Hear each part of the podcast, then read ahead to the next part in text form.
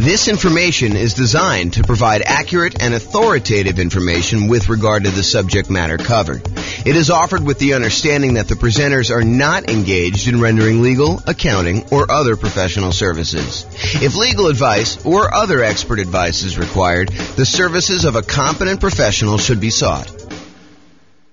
Welcome to the Clearwater Real Estate Investing and Real Estate Financial Planning Podcast. Learn all about investing in real estate in Clearwater, Florida, with a combination of real estate financial planning and modeling with numbers specific to Clearwater, plus syndicated, more generalized recordings of live and pre recorded real estate investing classes, not all of them specific to Clearwater. Be sure to stay tuned after the podcast for a message from our sponsors the following is part four of six parts of the class Overcoming Obstacles for Real Estate Investors. Be sure to check out other parts published as separate episodes. All right, let's talk about qualifying for loans. We're going to talk about a couple different things here related to this.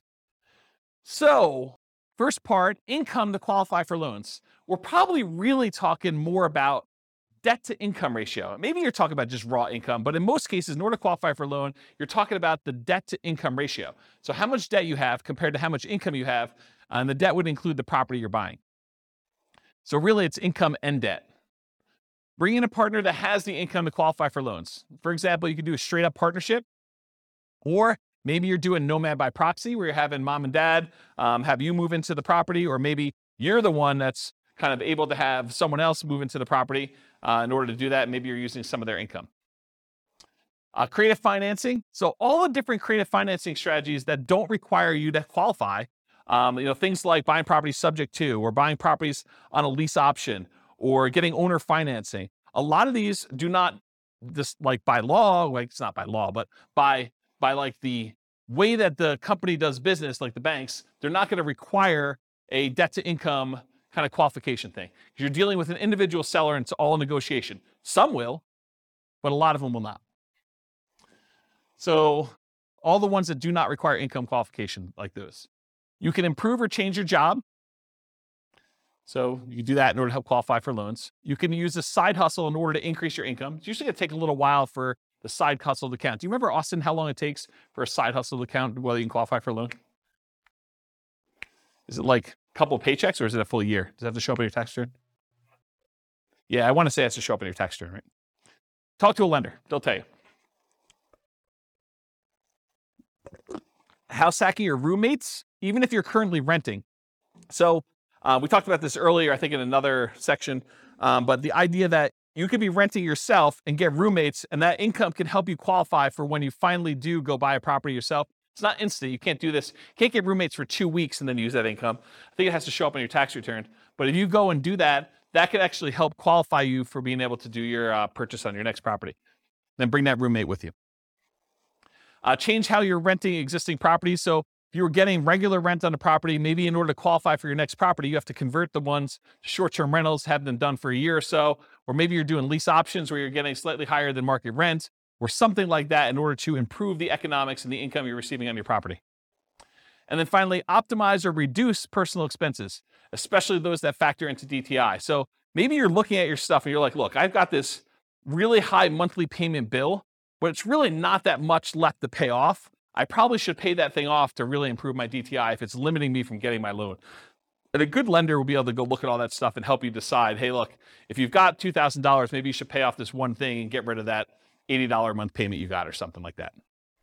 Um, and then things like taxes too. If you go ahead and optimize your taxes, if you're constantly trying to make sure that your property taxes are minimized um, and your other income tax and stuff like that, that could actually help you qualify in some ways. Any questions on income to qualify for loans?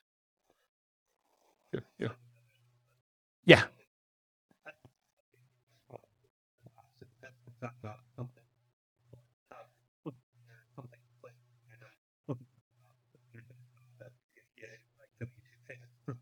Oh, so if it's W 2 payments, you can count right away?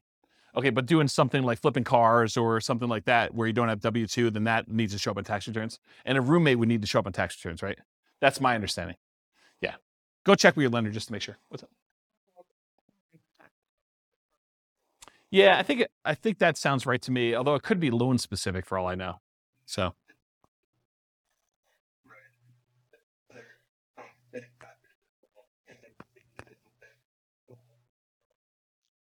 So what was set off, Mike, is there could be bank overlays and there could be um, what do you call compensating factors? Yeah. So go talk to a lender if you're going to do that situation. Make sure you know exactly before you go get roommates when you're not going to be able to use that money for a couple of years. Go talk to your lender and find out all that stuff ahead of time. And a lender would absolutely love to talk to you about those questions, um, provided you're going to use them in the future, even if it's a year or two in the future. Any questions on this? Cool. Uh, credit score to qualify for loans. So obviously, actively improve your credit, right? Make sure you pay your bills on time. Uh, work on things that you have credit blemishes for. Go fix all that stuff. Um, we did a whole class. I probably need to get Jason to come back and uh, do another class on improving your credit score. Anyone happen to see Jason's class on improving credit? You guys were around for that? Was that pretty cool? Yeah, so Jason did this. Maybe I'll even publish the class that we had on there to the new podcast. Um, but Jason did this like ridiculously crazy deep dive into how to improve your credit, which was I mean I I had low expectations going in, not because it was Jason, but just because it was like credit and like I'm like what can you do? But he had some really crazy interesting stuff in there, which I was very surprised to hear about. So I'll, maybe I'll go publish that one. But actively improve your credit. Uh, bring in a partner that has credit to qualify for loans. So if you don't have the credit score, bring in a partner, or maybe you do Nomad by proxy, where mom or dad or grandma and grandpa actually uh, help you buy the property. You move in, you live there for the year. They only have to put 5% down, or maybe you only have to put 5% down, and uh, you overcome the credit score issue by doing that. Uh, creative financing and other real estate strategies that do not require income qualification, in other words, credit score. So if you're doing wholesaling or wholetailing, or you're doing real estate brokerage, all those I kind of put in the same bucket. Um, they're kind of like making immediate income by helping people find a property to buy. It's kind of the way I describe it. And depending on whether you're flipping your own personal property as a contract, wholesaling or wholetailing, or whether you have a real estate license and you're being paid a brokerage fee to represent one side of the party or act as a transaction broker and get paid a commission to do that. Those are the kind of two different variations of that. Uh, partnership flips and uh, regular flips. So, partnership flip is where you have the seller of the property uh, remain as an owner of the property. They leave their loan in place, and you kind of coordinate the repairs, and then you go. So you guys sell it together, and you agree to split the profit on that in some equitable way, whatever you guys negotiate. And then regular flips is where you acquire the property, you do all the work that needs to be done, you resell the property. Um, sometimes you could do those with uh, hard money loans where it's not required. If you're doing the partnership flip, there's no loan to get. So it's really the seller keeps the same thing. So you don't need a credit score at all. And when you're doing regular flips, could be a hard money loan or something like that. Or you can pay cash. Um, already mentioned partnerships. We'll talk about that. Lease option family. So you agree to lease a property with the option to buy it. A lot of times those do not require a credit score in order to do those. Uh, owner financing, and by lease option family, I mean lease option, lease purchase, rent to own, all those things in there, that kind of family thing. Any owner financing, seller may or may not require you to have a credit score, uh, may not have a minimum credit score, may not require a credit score at all in order to do the loans for those. Buying properties subject to or on wrap financing, those may not require a credit score at all and then doing the option and option auction strategy where you just get an option to buy the property and then you uh, do a five day bid sale in order to uh, sell the property in five days with the option auction. Any questions on credit score? Oh. Yep.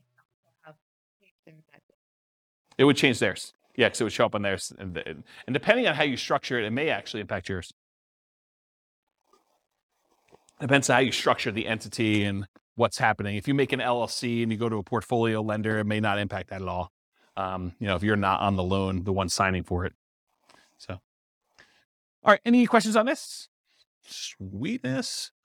Loan spots. So I'm not sure if you guys know this, but and the loan, the number of spots has changed throughout the years, from my understanding. But right now, I'm pretty sure it's you can have 10 loans on your credit report uh, before you can no longer get conventional investor loans. You can still get owner occupant loans. You can still buy a 5% down property with loan spot 11 or loan spot 12 or loan spot 13 as long as you can qualify.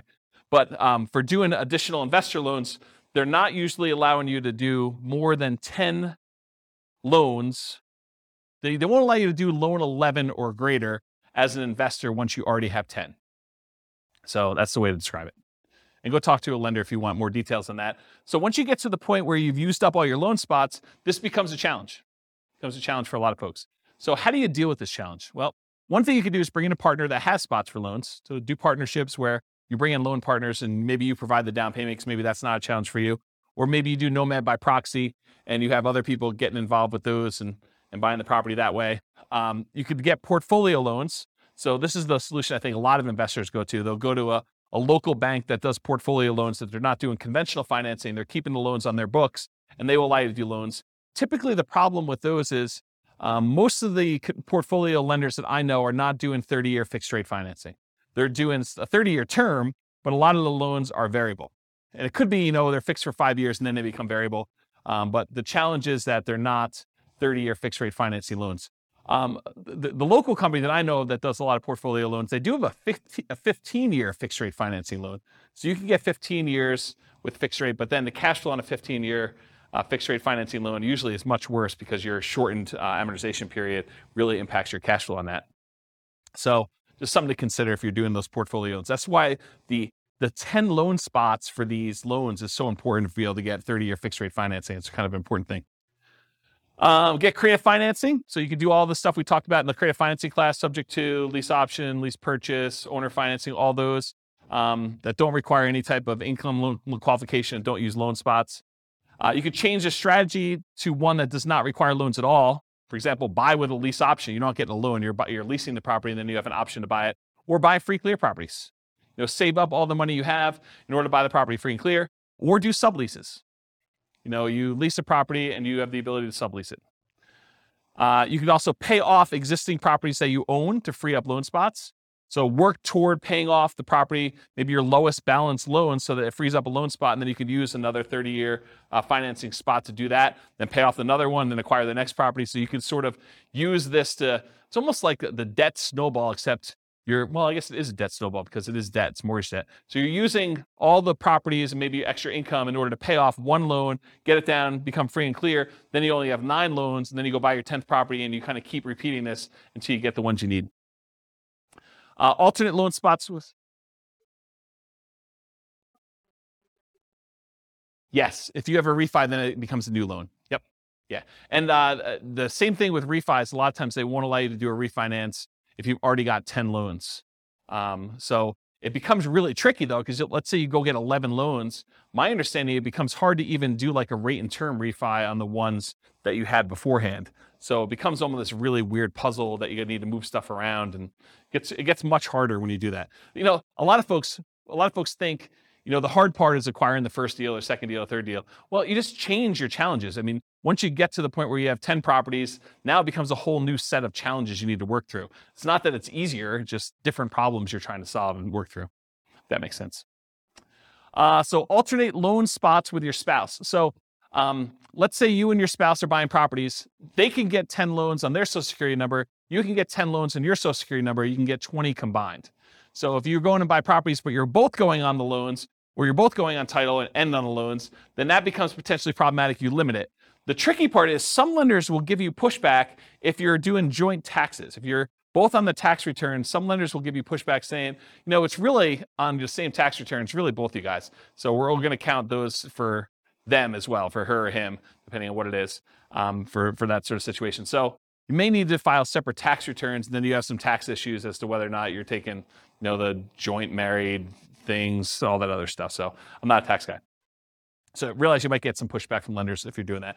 But if you're thinking to yourself, look, I'm really trying to do this 20 loan strategy, and my spouse and I are going to alternate. You know, think about this ahead of time. Go talk to a good tax advisor. Go talk to a good lender, and make sure that your plan is sound. And then maybe you do separate your tax returns a couple years ahead of time before you get close to that number uh, to make sure that you can do what you need to do. Any questions on loan spots?